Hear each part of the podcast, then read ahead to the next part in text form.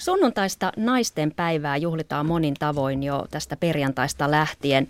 Lähestyvän naisten päivän kunniaksi myös uutispuntarin vieraana on kaksi naisten aseman puolesta puhujaa. Kirjailija, kolumnisti Rosa Meriläinen, tervetuloa. Kiitos. Na- ja Naisasialiitto Unionin varapuheenjohtaja, kolumnisti Marian Abdulkarim, tervetuloa. Kiitos. Tänään on uutisoitu, että suomalaiset saavat lapsia entistä vanhempina pääkaupunkiseutulainen asiantuntija tai johtaja synnyttää ensi kerran pian keskimäärin 34-vuotiaana. THLn tutkijan mukaan yksi syy on se, että edeltävät sukupolvet vakuuttelivat, että hankkikaa ensin työ ja ammatti ja sitten vasta perhe. Tämä oppi on kuulemma mennyt perille. Mitä ajatuksia tämä uutinen herättää? Vaikka just tullut OECDn lasikatto-tilasto osoittaa, että Suomi on kansainvälisesti vertailtuna naisten työelämän osallistumisen kannalta se ykkös, ykköspaikka. Meillä on hyvä äitiyden suoja ja suhteellisen edullinen päiväkotijärjestelmä, niin vanhemmuuden kustannukset ei jaettu tasan äidin ja isän työnantajien kesken, että, että naiset kokee, että ainakin uran alkuvaiheessa niin, niin tota, lastenteko on on riski ja sitä lykätään. Että tota, ehkä pelkästään se äityyden suojelu ei siinä kohtaa riitä, vaan mun mielestä pitäisi siirtyä siihen 6 plus 6 plus 6 malliin, että, että, että myös tota, isät ottais perhevapaista isomman kakun, että nythän kun Suomessa kotona hoidetaan lapsia tosi pitkään sitten hyvän kotihoidon tuen turvin ja lähes kaikki kotihoidon tuen käyttäjät on naisia. Joo, mä oon aika samalla linjalla tässä Rosan kanssa, mitä hän oli tuonut tässä esiin. Ja sitten itseäni mietityttää, että niin 2015 me puhutaan edelleen naisista silloin, kun puhutaan lapsista, että missä vaiheessa nämä niin kuin, tavallaan lasten isät on esimerkiksi siinä vaiheessa, kun se lapsi tulee perheeseen ja mikä on heidän iät, että onko meillä sitten edelleen nuoria isiä esimerkiksi vai onko isät myös sitten vastaavasti tekevät niitä lapsia vanhemmalla iällä ja ylipäänsä lapsen teko ja tämä perhepolitiikka, kun se pitäisi olla kaikkien sukupuolten kysymys, eikä silleen yksin niin kuin naisia koskeva tai naisten työelämää. Ja silloin kun päästään tähän 6 plus 6 plus 6 malliin esimerkiksi, että ylipäänsä jaetaan vanhemmuuden kustannukset niiden kaikkien relevanttien vanhempien kesken, niin silloin päästään lähemmäksi sitä tilannetta, missä niin kuin yhteiskunnassa sukupuoli ei niinkään säätele sitä, että mikä on rooli työmarkkinoilla tai perheessä. Joo, sitten just, että kun eihän miehillä samalla tavalla tule dedistä eteen kuin naisilla, että, että ihan hyvin voi viettää pitkitettyä nuoruutta sinne neljä vitoseen ja, ja ryhtyä vaikka tota kolmannella kierroksella vasta 60 lisääntymään. Kyllähän näitä esimerkkejä tiedetään. Että naiselle tavallaan se totuuden hetki alkaa koittaa siinä kolmevitosena, että täytyy tosissaan miettiä, että haluanko lapsia vai ei, biologisia lapsia vai ei.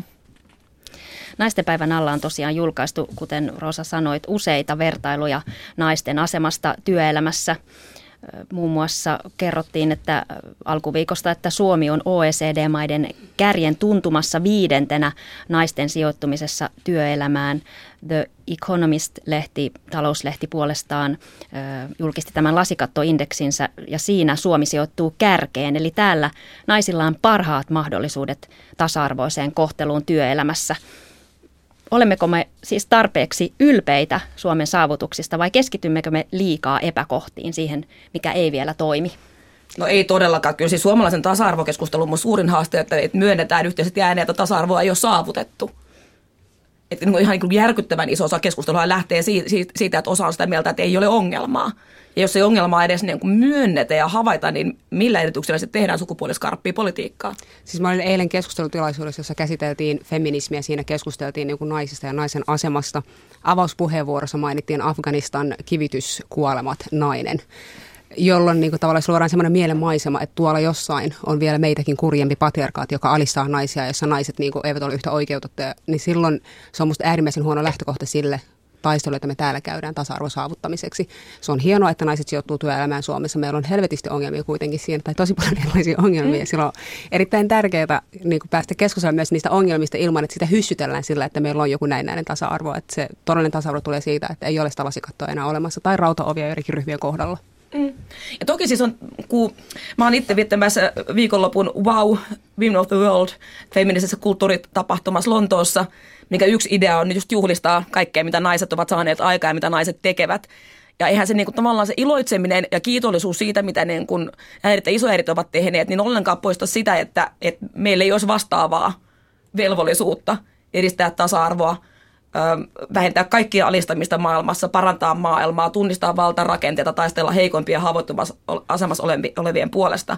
Että kun on kaksi asiaa, se iloitseminen ja juhliminen, kiittäminen ja sitten se taistelu, vapaustaistelu, mikä on jokaisen feministin velvollisuus, mm. niin ne on niin kuin rinnakkain.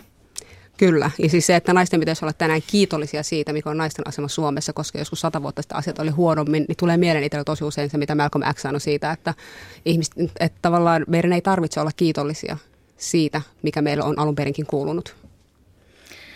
Tässä vertailussa, tänne vertailussa tuli julki kuitenkin, että vaikka suomalaiset naiset menestyvät hyvin työelämässä, niin naisten ja miesten palkkatasa-arvossa Suomi on edelleen OECD-maiden häntä päässä. Tämä ei liene yllätys. Tästä on puhuttu jo vuosikausia. Miksi mitään ei tapahdu? Ihmiset eivät halua sitä riittävästi selvästikään. Yksi kun tämä on avoin yhteiskunta, että eduskunnan mahtikäskyllähän palkanmuodostus ei tapahdu. Yksi kolmikannan taho, joka on pysynyt niin kuin ihan suhteellisen hiljaisena tästä palkkatasa-arvoista, on ollut työnantajapuoli. Että kyllä mä myöskin toivon, että sieltä tulisi avauksia ja pohdintaa, että mikä on niin kuin heidän panoksensa keskusteluun, kun kolmikantaisesti käydään läpi sitä, että miten palkkatasa-arvoa voitaisiin parantaa, niin myöskin avauksia ja vastaan tulee sieltä päin. Mä yhdyn näihin Rosan sanoihin.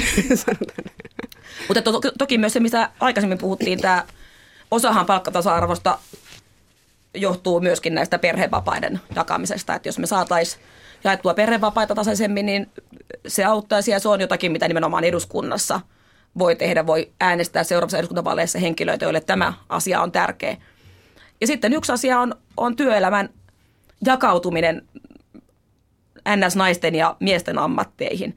Ja se on niin se, että mulle feminismissä on aina ollut tärkeää paitsi tasa-arvo, niin myös vapaus, että, että sukupuoli ei niin ole mikään lista kieltoja tai rajoita kenenkään valintoja, että ei ole sillä asioita, mitkä ei sovi tytöille tai mitkä ei sovi pojille. Ja jos me päästään siihen, että kukin saisi oman potentiaalinsa käyttöön, tunnistaa omat lahjakkuutensa sukupuolesta riippumatta, niin toivottavasti tämä niin musertava jakautuminen suomalaisessa työelämässä miesten ja naisten ammatteihin pienenisi ja sitä myöten myöskin naisten ja miesten palkkaero.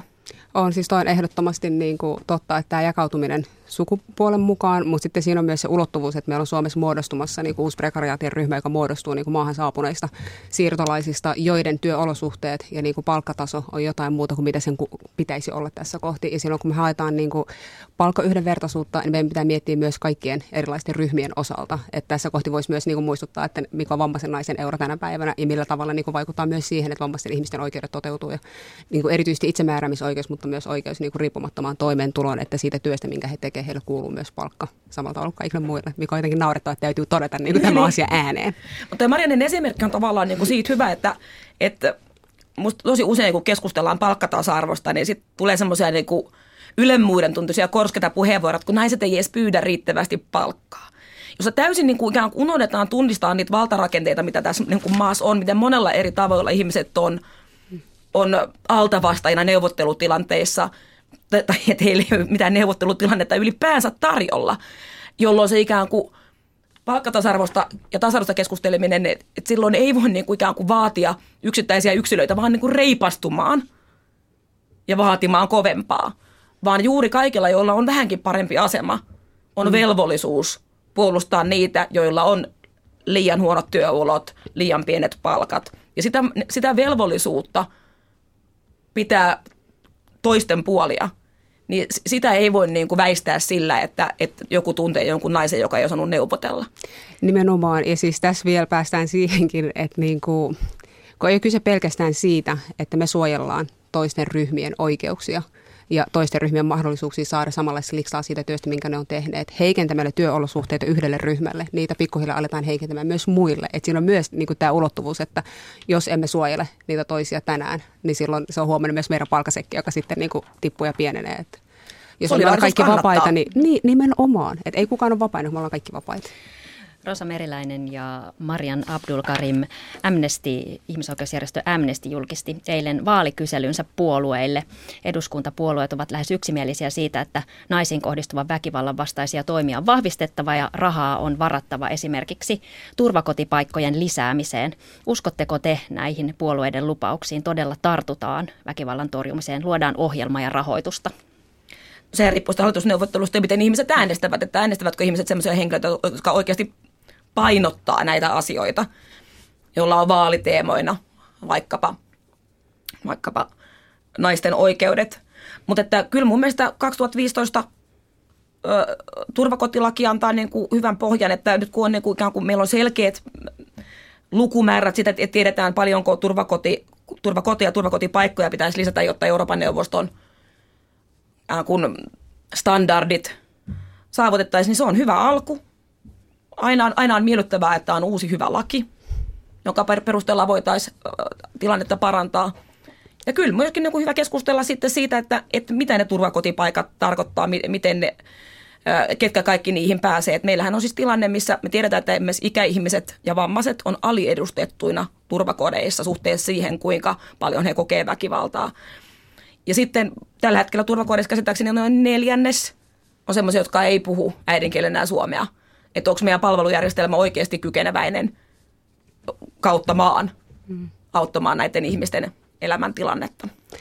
Joo, siis kyllä me niin kuin toivoisin itse, että hallitus, seuraava hallitus toteuttaa tätä, mutta tässä on ne tietyt realiteetit. Ensimmäinen niistä on se, että meidän pitää äänestää sellaisia tyyppejä sinne, jotka niin oikeasti vie näitä asioita eteenpäin. Sen jälkeen kansalaisyhteisön tehtävän on painostaa valittuja edustajia siihen, että nämä lupaukset myös pidetään kiinni. Mun ymmärtääkseni Amnestin kyselyssä oli yksi ainoa puolue, joka oli sitä mieltä, että ei tarvi lisätä mitään panoksia mm. tähän. Niin silloin siitä on myös hyvä olla kartalla ja yksi paikka, missä niin voi selvittää, että mitä se oma edustaja ajattelee, on feministisetvaalit.fi. Sieltä valitsemaan ehdokassa. Niin Maria nyt muista tosi hyvin just kiteytti sen, että, että on aivan turha ennustaa, hmm. että mitä tapahtuu vaalien jälkeen tai mitä, mitä luulette, koska kaikki on kysymys siitä, että maailma muuttuu, kun sitä muutetaan. Ja se vastuu on niin kuin äänestäjille ja tietysti kaikilla kansalaisilla, että ne, mitkä, mitä itse pitää tärkeänä, niin niihin sitten niin kuin, niitä pitää jaksaa niin kuin toistaa koko ajan. Ja se on usein feministin myöskin ikävä tehtävä olla sitten se, se tyyppi, joka, joka silloin kun – muut haluaisi puhua jostakin vähän kivemmasta jutusta, jostakin niin kuin, vaikkapa ihanista cleantech-kasvun mahdollisuuksista, niin sitten muistat, että no, mutta tässä on nyt myöskin tämä turvakotiasia, mikä piti ratkaista. Feminist Killjoys äänessä niin. tänään. Ehkä vielä huomennakin. Naurava kuolema. Feminismi. Feminismi tuntuu edelleen olevan punainen vaate yhteiskunnallisessa keskustelussa. Kuinka usein teidän pitää perustella sitä, että olette julkisesti feministejä? Minusta että nykyään ehkä useammin mä huomaan törmääväni sellaisiin keskusteluihin, että, että ihmiset haluaa tietää, että mitä, mitä se feminismi oikein tänä päivänä on. Ja sitten, tota, että millainen feministi juuri sinä olet. Että ihmisellä on ehkä jo valjennut se, että että feministejä on moneen junaan ja semmoinen ikään kuin stereotyyppiseen naiskäsitykseen perustuva naisasia on jäänyt vähän niin kuin vanhanaikaiseksi, että kyllä niin kuin feministiaktivistit lähes kaikki nykyään jo hoksaa sen, että naiset on monenlaisia ja pitää tunnistaa muitakin valtarakenteita kuin pelkästään sukupuolia. Sukupuoliakin on enemmän kuin kaksi. Joo, mä oon vähän samoin linjoilla, että musta feminismi ei ole enää välttämättä ihan niin huonossa hapesu, mitä se on aikanaan ollut. Ja ainakin okay, omassa kuplassani, missä minä elän ja vaikutan, niin kyllä siellä tuntuu olevan yhä enemmän ihmisiä, jotka tunnustautuu feministeiksi. Silloin kun esimerkiksi netissä niin kun salailee erinäisiä sivustoja ja muuta, niin siellä tuntuu, että tulee vähintään viikoittain jotain uusia sivustoja, missä niin kuin, tyypit kirjoittaa omasta feminismistä ja heidän tavastaan niin kuin, ajatella ja nähdä maailmaa ja millä tavalla he haluavat vaikuttaa asioihin. Ja se luo toivoa siihen, että kyllä me tässä eteenpäin mennään. Ja toinen, mikä on ollut upea muutos, äh, mä oon nyt 39 vuotta. Mä oon ollut tämmöinen niin kuin, kiitos, feministiaktivisti nyt 20 vuotta siis. Ja 20 vuotta sitten mä tunsin kaksi miesfeministejä, jotka joutuu kohta, kohtaamaan koko ajan sitä ihmetystä, että miten mies voi olla feministi ja perustelemaan sitä. Ja se oli jotenkin semmoista, että, että kun joku media kuuli tämmöisestä ihmeellisestä hahmota kuin miesfeministi, niin munkin ensimmäinen aviomies, niin ramppasi aika moneskin paikassa sitten niin kuin, niin kuin esittäytymässä tämmöisenä ihmeellisenä oliona kuin miesfeministi. Ja nykyään se on niin kuin aika tavanomasta, että poliittisesti aktiivit miehet ilmoittautuu feminististä. Feministiset vaalit.fissä on niin useitakin miehiä, miesehdokkaita ilmoittautunut. Meillä on Demaritten puheenjohtaja Antti Rinne ilmoittautunut feministiksi ja mä en tiedä, mulle ei tule mieleen heti yhtään vihreää miestä, joka ei olisi ilmoittautunut feministiksi. niin näinpä. että tavallaan siitä on tullut niin kuin valtavirtaa siitä ajattelusta, että on kun vapauden ilosanoma on yhteinen ja siitä, että, me, että tasa-arvo etenee ja sukupuoli ei rajoita kenenkään elämää, ei määrä kenenkään elämää, että se on, se on kaikille hyvä juttu ja, ja siten myöskin siis miesten asia. Tällä viikolla meillä on vierailut Ruotsin kuningaspari valtiovierailulla, mutta kuukausi sitten Suomessa kävi suosittu ruotsalainen poliitikko, Ruotsin feministisen puolueen johtaja Gudrun Schyman. Feministinen liike on ollut Ruotsissa nosteessa. Yhtenä syynä pidetään konservatiivisten ruotsidemokraattien nousua. Tarvittaisiinko meillä feministinen puolue? Me tarvitaan enemmän feminismiä suomalaisessa puoluepolitiikassa noin ylipäänsä mutta se pitää niin kuin ehdottomasti avata, ja, että mitä se feminismi tarkoittaa, koska kun miettii Ruotsin vaaleja, mä seurasin niitä jonkun verran, oli tosi hauskaa niin kuin seurata Fin-kampanjaa ja millä tavalla he sitten niin kuin feminismiä toteutti. Ja niiden listat esimerkiksi, jotka oli tosi intersektisiä, ne oli monipuoliset, moninaiset, siellä oli erilaisia ääniä, puolueohjelma oli kirjoitettu niin kuin aikamoisella kokoonpanolla ja näin. Ja sitten sieltä alkoi ilmaantua niitä muita puolueita, että mekin ollaan feministejä, ja sitten siellä oli yksi puolue, mä en muista mikä se oli, joka mainoksessa julisti itsensä feministiksi, mutta ne oli sillä, että feminismin uuttan sosialismi, että on feministi ilman sosialismia. että se on niin kuin, että mikä on se feminismin määritelmä, millä tavalla se feminismi ymmärretään. Että ei se mun mielestä ole mikään niin kuin avain autuuteen, että meidän kaikki puolueet tai puoluejohtajat ilmoittautuvat feministeiksi, ellei heillä ole selkeää käsitystä siitä, tai heillä on kykyä avata sitä feminismiä, että mitä se tarkoittaa ja millä tavalla se tulee vaikuttamaan, että mitä on feministinen päätöksenteko se on sitä, että niin kuin huomioi päätösten sukupuoli ja muut vaikutukset, millä tavalla ne vaikuttaa niihin ryhmiin, joita nämä päätökset koskee. Eli totta. Meiltähän puuttuu siis valtakunnallinen feministinen järjestö ylipäänsä, siis ihan jo kansalaisyhteiskunnan puolellakin, että, että tota, ehkä se puolue ei ole se, mistä aloitetaan, vaan ensin pitää olla niin kuin elävä ja verevä liike, jonka, jonka pohjalta se puolue voi ponnistaa. Uutispuntarin vieraina ovat Roosa Meriläinen ja Marian Abdulkarim. Miesjärjestöt ovat puolestaan sitä mieltä, että miesten asemaa pitäisi ko- kohentaa Suomessa naisten aseman rinnalla. Heidän mielestään monissa asioissa, asioissa miesten asema on naisten asemaa heikompi. Esimerkiksi lastenhuoltajuus, terveyskysymykset, niin edelleen. Mitä ajattelette tästä? Joo, ilman muuta. Kuten tässä tarvittiin molemmatkin sanoa, että tämä tasa-arvon ilosanoma koskee koskee miehiä ja naisia molempia. Että tota, ilman muuta tasa-arvoinen vanhemmuus on feministin tavoite. Ja, ja mä ottaisin niin kuin miesten epätasarvoista kohtelusta nyt niin kuin, niin kuin isoimpana esimerkkinä esiin miesten asevelvollisuuden. Musta on uskomaton, että meillä puhutaan ylipäänsä yleisestä asevelvollisuudesta, se koskee pelkästään miehiä. Se on kuitenkin sukupuoli, joka niin kuin sukupuolensa perusteella ajatellaan, että voitaisiin niin kuin valtion nimessä tappaa. Se on kohtuullisen väärin. Joo, samaa mieltä se yleinen asevelvollisuus on aika ongelmallista, mutta mä en niin kuin henkilökohtaisesti näkisi, että ratkaisu siihen olisi niin kuin laajentaa asevelvollisuus myös kaikkiin muihin sukupuoliin, vaan näkisi mieluummin niin kuin demilitarisoinnin olevan se oikea väylä tässä niin kuin pois tästä niin kuin miehiin kohdistuvasta syrjinnästä, joka on se asevelvollisuus. Ja mitä tulee tähän niin kuin miesten vaatimukseen siitä, että esimerkiksi näissä perhekysymyksissä, niin tota, kyllä siitä olisi äärimmäisen hyvä käydä hedelmällistä keskustelua ylipäänsä, että mitkä on niin ne epätasa-arvot. Että kyllä niin kuin, kaikilla on tahtotila olla lojaaleja ja solidaarisia toisiamme kohtaan, mutta niin kuin se vaatii sen keskustelun, sen avoimen keskustelun, jossa määritellään ja katsotaan, että mikä on se epäkohta, että siitä voidaan oikeasti keskustella ja näin, että ei tule vaan niin kuin yksipuolista keskustelua välillä, mitä tuntuu tulevan. Mutta kyllähän tavallaan se niin kuin isän asema kakkosvanhempana tai apuvanhempana, niin kun alkaa usein tosi jo sit raskausajasta, että se on niin tämä niin. klassikko, niin kuin, ainakin mun kavereiden kaveripiirissä niin kuin se monen isän niin kuin järkyttävä ensikontakti tähän niin kuin yhteiskuntaan vanhempana, kun mennään neuvolaan, missä ei ole edes isälle tuolia. Ja sitten kun lähdetään etsiä jossain käytävästä, että niin, niin, että täällä on tämä hämmentävä mieshenkilökin paikalla, että, että no. pitäisikö senkin saada istua. Niin, Et, mun oma kokemus taas on vähän eri. Että, tota, Joo, tota, oli kiinnostuneempi isästä kuin minusta. tota, Mutta ehkä siinä oli tämä värikysymys myös niin kuin osana tätä kohtaamista. Joo, että ja ainahan niin yksilöiden tarinat on yksilötarinoita. Mm. Mä oon ollut itse tasa-arvoisen neuvottelukunnan miesjaostossa ja, ja ollaan tehty siellä pitkää työtä just isä, isät neuvolassa teeman kanssa, että, että saataisiin läpi koko meidän neuvolajärjestelmästä tietoisuutta siitä, että tämä, tämä vanhemmuuteen kasvaminen, mm. niin se pitää niin kuin molemmilla tapahtua ihan alusta asti ja että miehen pitää saada kokea olevansa tavallaan yhtä lailla – siellä niin kuin ottamassa vastaan neuvoja ja, ja tulla kuulluksi siinä, missä, missä äitikin. Joo, kannatetaan. Yksi teema tasa-arvoon liittyen on ollut paljon esillä tällä viikolla, nimittäin Pertti Kurikan nimipäivien Euroveisu edustajuus on nostattanut keskustelun vammaisten asemasta Suomessa. Tällä viikolla eduskunta hyväksyi myös YK vammaisten oikeuksien sopimuksen. Ja se on suuri ilo!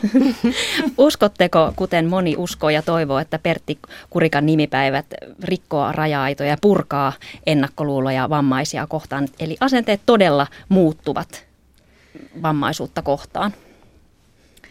No on se ainakin niin kuin yksi, yksi hyvä alku että, ja iso juttu. Mä oon siis tosi riemuissani ja äänestin, äänestin intomielellä useita kertoja Pertti Kurikan nimipäiviä.